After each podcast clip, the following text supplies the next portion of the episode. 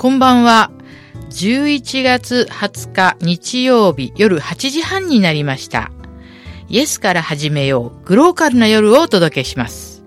FM84.2MHz ラジオつくばからお送りします。お相手は一般社団法人コモンニジェールの福田秀子です。この時間では、グローカルな夜とサブタイトルにもあるように、どんなに遠い場所でも人の頭の中では想像力ということでグローバルとローカルを一瞬で行き来できるという考えから来ています。そんな番組内容にしたいと思っております。どうかよろしくお願いいたします。えー、今日11月20日。まずですね、あの何の日の前に今日でですね、残念ながら県北芸術祭終わりなんですね。もう、福田は3回行ってまいりました。でも、全部ね、回りきれませんでした。でもね、とっても良かったです。本当に良かったです。福田が行ったところは、だいたい日立大宮とか、まあその辺の周辺だったんですけれども、あの、三輪中という場所とか、クジラが丘商店街とか、あとね、あの、袋田の滝の、皆さん袋田の滝入ったところにトンネルがあるんですけど、あの上にね、竜のようにこう、芸術作品、現代アートが飾られてましたよ。ですから、あそこも会場になってるんですね。本当にね、もう、本当に良かったです。毎年やってほしいです。あの、橋本さんお願いします。毎年やってください。えー、今日は何の日話なんですけれども、実はね、今日が11月20日が世界子供の日なんですよ。ユニバーサルチルドチルドレンズデイなんですね。で、これね、あの、国連で、まあ、あの、制定された国際デーの一つでね、あの、1959年に児童権利宣言というのが採択された日なんです。でもみんなほら、国によってね、子供の日とかはあるんですけど、やっぱ5月5日はね、日本の場合子供の日ですけど、世界的だと今日11月20日が世界子供の日なんですね。やっぱり今ね、あの貧困対策、子供の貧困とか問題になってますけれども、まあ、ちょっとね、前も言ったんですけれども、もう絶対的貧困とそうじゃない貧困があるんですけど、もう絶対的貧困っていうのはもう本当に今日食べるものもないというような、まあ、本当途上国に見られる貧困なんですけども、あの、日本のね、貧困の場合は、またちょっととね、それとはまた意味がちょっと違うんですけど、でもね、最近は子供食堂とかあちこちできてますしね、日本もやっぱりね、子供にはやっぱりちゃんとあの食事をやっぱりね、食べ、ね、とってほしいですよね。まあそんなことも考えつつ、今日は11月20日、まあ世界子供の日なんですけれども、実はね、今日はね、モリアでニジェールデーがね、行われた日でもあるんですよ。あの、コモニジェールの、あの、顧問である、あの、京都大学のの大山先生という先生が毎年、モエリア市に来て、いろいろお話をしてくださるんですけど、今年は今日がその日でした。もう本当にいつも毎年大山先生のファンがね、いらしていただけるので、またね、これもずっとね、モリアにおけるニジェールデイというのをね、コモニジェールは続けていきたいなと思っています。あとですね、今日はね、毛皮の日だって言うんですよ。11月20日。これがまたすごい語呂、まあ、福田はこういうとこちょっと引っかかっちゃいますからね。いいファーの日っていう、なんか語呂合わせらしいんですけど、まあ、いいはわかりますね、11月で。なぜ20がファーなのか。まあ、ふ、ふが2つで、あーがわっか、わ、わ、ゼロだってすごいこじつけで、ミキサーさん笑ってますけど、でもこの、もう何の日っていう癖になるんですよ、調べ出すと。どうしてこの日をそれにしたのかっていうことになって。なんと、いいファーの日ということで。それと、なんとなんと今日はピザの日でもあるんですよ。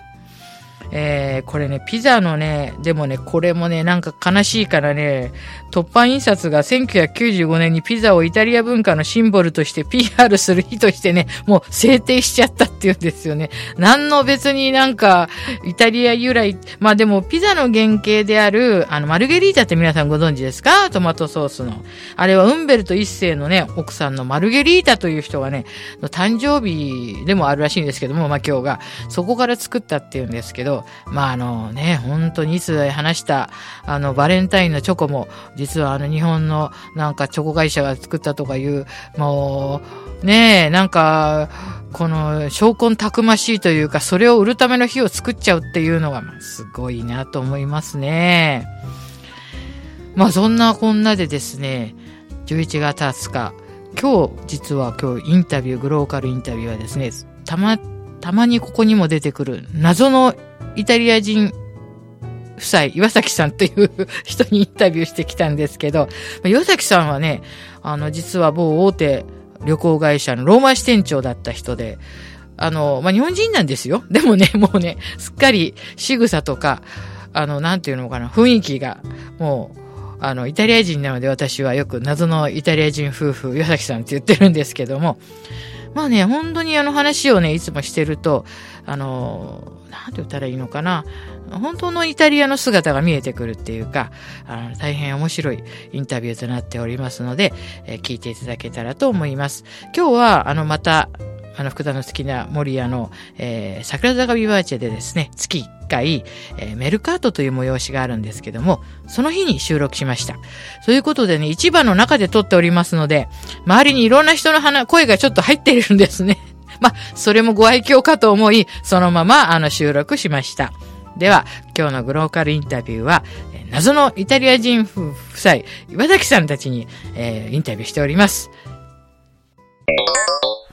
え、皆さん、えー、予告通り今日はですね、福田のグローカルインタビュー、なんと謎のよくイタリア人のご夫妻として登場する岩崎さんに今日は来ていただいています。こんにちは。よろしくお願いします。よろしくお願いします。あのね、実は収録場所は、えっ、ー、と、いつかも、あのー、ご紹介した、えー、守谷の桜坂ビバーチェの、今日はね、メルカートの日だったんですね。そしてそこで、えー、あのね、この岩崎さんご夫妻が出している、カーサデラ・チェラミカ。陶器のお店なんですけどそこに今日はお邪魔してインタビューをしているわけですけども実はねこの私とあの、まあ、岩崎さんももう本当にね深い因縁で結ばれております因縁というかなんかご縁って言わなきゃいけないですね。この際ね普段言葉知らないのでね本当に皆さんいつも許していただいてすいません。あのご縁でですねあの本当この岩崎さんのねお家にまで、なんとローマのお家にまで私はね、行ってしまったこともあるんですね。で、あの、某大手、えー、旅行会社のですね、元ローマ支店長をしていただいて、していた、えー、岩崎さんですけれども、えー、もう何年ぐらいになりますか？もう、えっ、ー、と、1997年から2007年までですか、5年ちょっと。行ってました？はい。皆さんお聞きになりました？もうね、私もみんなそのぐらいもうね、住みたいです、ローマに。うん。あの、確かそういう素敵なお家に住んでらっしゃいました。で、あの、奥さんどうですか？あの、戻られて、こう、イタリア人のままですよね。あのね、だからなんて言うんでしょうね、イタリアのまんま、うん、まんま日本に帰ってきて、うんまあ、一応あの姑まあ姑がおりましたんでねあの私が日本に帰る時に一応まあねイタリアの女の人が家に帰ってきたと思えばまあ諦めもつくし気が楽じゃないかってことでね。そんな感じで今でも暮らしております。なるほど、えー、そのままイタリア人です。しいですね、うん、まあ、本当にねあのー、私はねよくね謎のイタリア人夫婦って言ってるんですけど本当素敵ないつもねまあこの大体このグローカルインタビューはね二の好きな人しか出てこないっていう感じなんですけども あので今ねその陶器を輸入されて、はい、えーと、とお店をされてこの間もねどこ地方にの方にも出店されてましたよね、ね、九州と北海道って、えー、いや皆さんね素敵なんですよ。このまたまた今日はクリスマスツリーとかもね出てますし、はい、この陶器っていうのはどういうところの産地でどういうところが特徴ですか、まあ、日本での方が一番よく知ってるのはアマルフィ海岸と言われる、まあ、ナポリよりちょっと下のところにある、まあ、映画でも有名な、まあ、海岸があるんですけども、まあ、ずっと50キロぐらいの、まあ、そのところに、えーと、ビエトリ・スルマーレっていう町がありまして、えー、そこがイタリアでも有名な陶器の町になってます。でそこの、えー、工房、まあ、4つぐらいとお付き合いをしててそこから直接、まあ、手書きの陶器ということで、えー、仕入れてます。あなんかやっぱり手書きだからあったかいんですかね、奥さんはさ奥様最初にこの陶器見た時どんな感じでしたか？あのねまあ衝撃的というか、まあ、色がとても鮮やかなのはもちろんなんですけれどもうんこれをモチーフにするかという例えば洗濯物を干している景色がそのまんまカップに書いてあるとか、えー、絶対日本ではねちょっとありえないデザインを、えー、そのまま書いてしまう、えー、ああ下着がいっぱいぶら下がっているものがカップに書いてある。これは衝撃的だった。これ絶対日本に持ってきたいと思いました。もう皆さんに見ていただきたいと思いました。そうですよね。色もねさることながらやっぱそのモチーフですね。それがやっぱりすごくなんかあのなんか本当素敵なんですよね。でこれ今実際になんかお店とかでも使われたりもしてるんですね。おかげさまで、え。ー、あのイタリアンレストラン。えー、あの守谷のイタリアンレストラン。それからまあ茨城県内ですとつくば。うんやっぱりねあの本当にこうあのそそられるというかね、やっぱりこうレストランとかシェフとかもねこれを見たらねこういう料理を作りたいとか必ずやっぱあると思いますね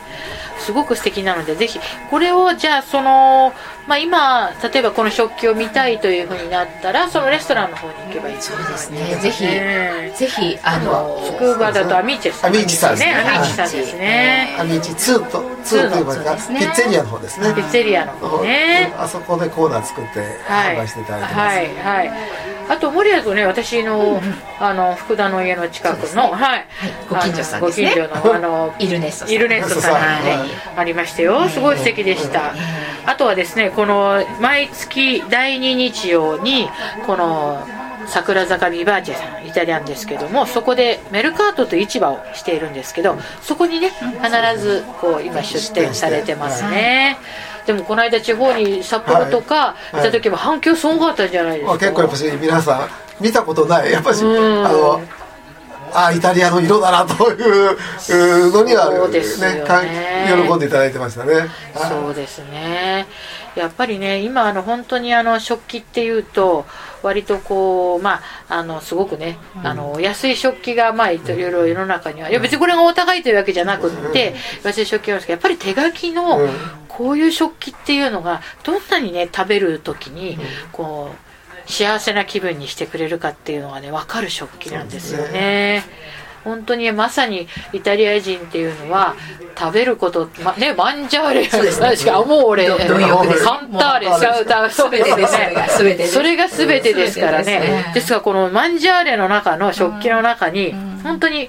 その生活も色彩も人生も全部詰まっているっていう食器に見えますよね。ええ。私もねちょっといくつか使わせてもらったんですけどついついね素敵なのでこのね食器を使ったりとかしちゃうんですよね。すごく素敵なんですですよ。見ていただきたいですね。ねぜひね、で使っていただきたいと思いますね。まあこれからまあこの今食器をこう輸入されて販売してますけど。なんかこれからはどんなものをまたそのなんていうんですかお皿を中心に入れたいとか、何かこうそういうあれはありますか？ご希望とかは。あの今多少そのレストランのえー、まあ、オープンする時とかお店作りにもちょっとご提案、はい、例えばこんな電気を使ったらどうでしょうか、はい、今後タイルこんなタイルを貼ってみたらどうでしょうか？という提案なども含めてまあちょっとイタリアの世界を、ちょっともう守谷を中心に茨城県に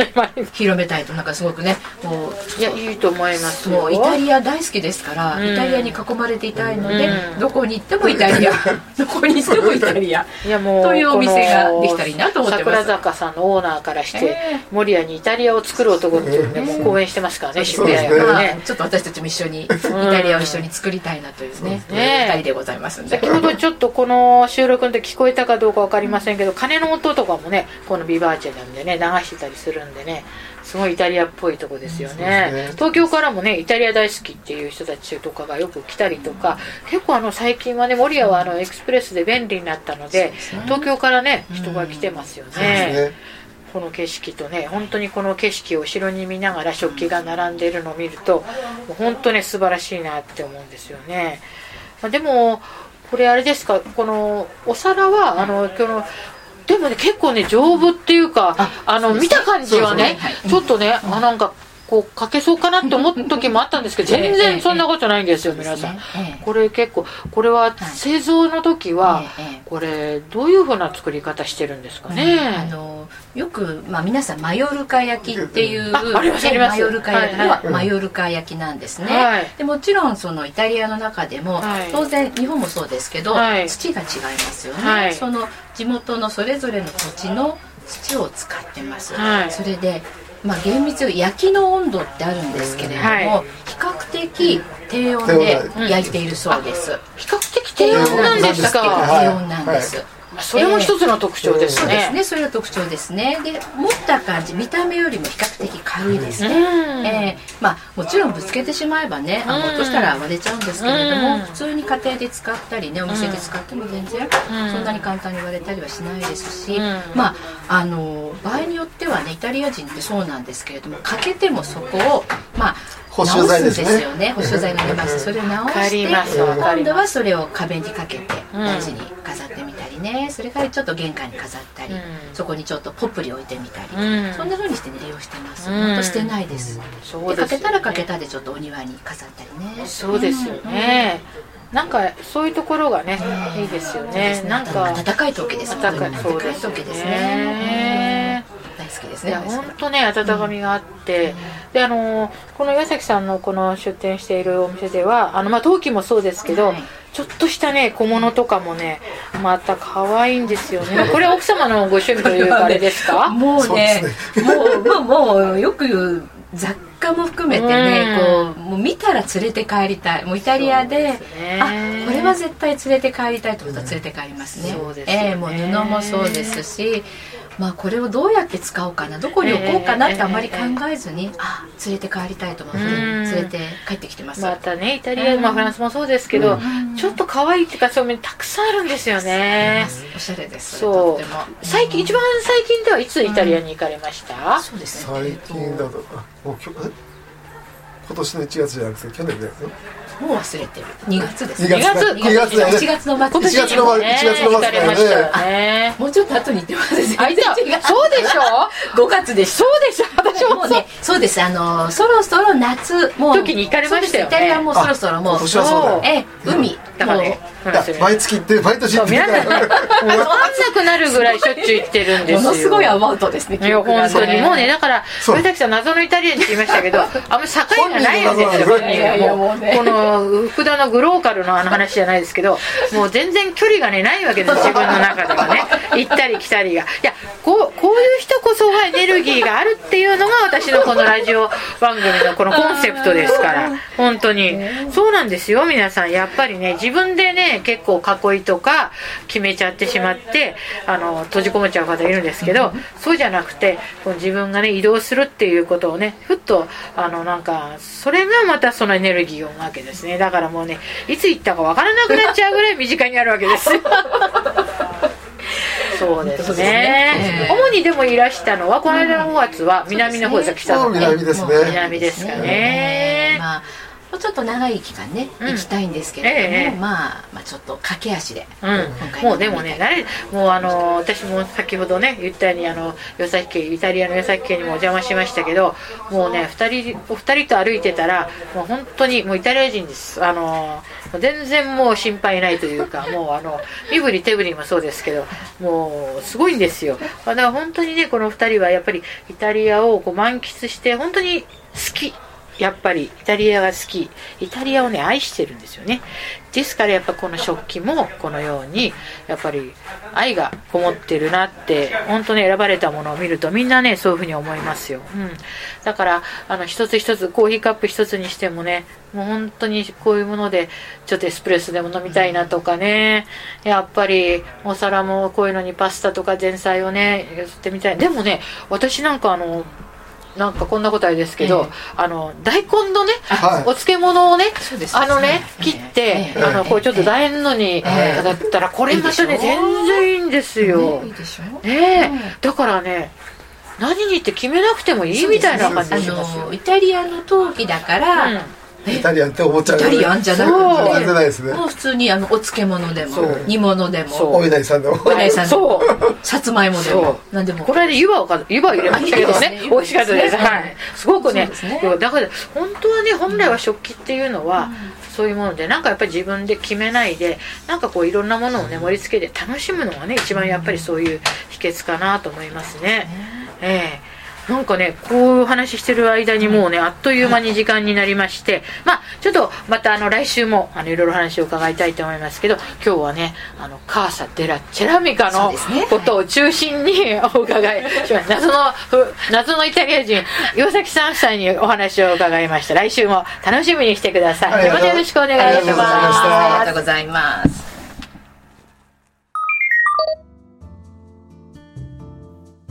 かがでしたか、まあ、謎のイタリア人ご夫婦と紹介しましたけど、日本語のインタビューでしたでしょ？大丈夫ですよね。でもね、あの、私はね、フランスになかったんですけども、あの、今はね、なんか、イタリアがすごくいいですね。あの、アバウトなところっていうか、いや、あのね、デザインに関してはもう全然妥協しないんですよ。でも、生活に関しては、あ本当にカンターレ、マンジャーレ、アモーレね、食べることと歌うことと人を愛すること。もうこの三つがあればいいんだって。いいですよね、これね、もう、本当に。で、イタリア行くとね、あの、私も普段ね、あんまりコーヒー飲まないんですけども、イタリア行くとね、本当に、あの、エスプレッソが美味しいですし、もうそこら辺で食べるものもね、美味しい。まあ、フランスもそうですけれども、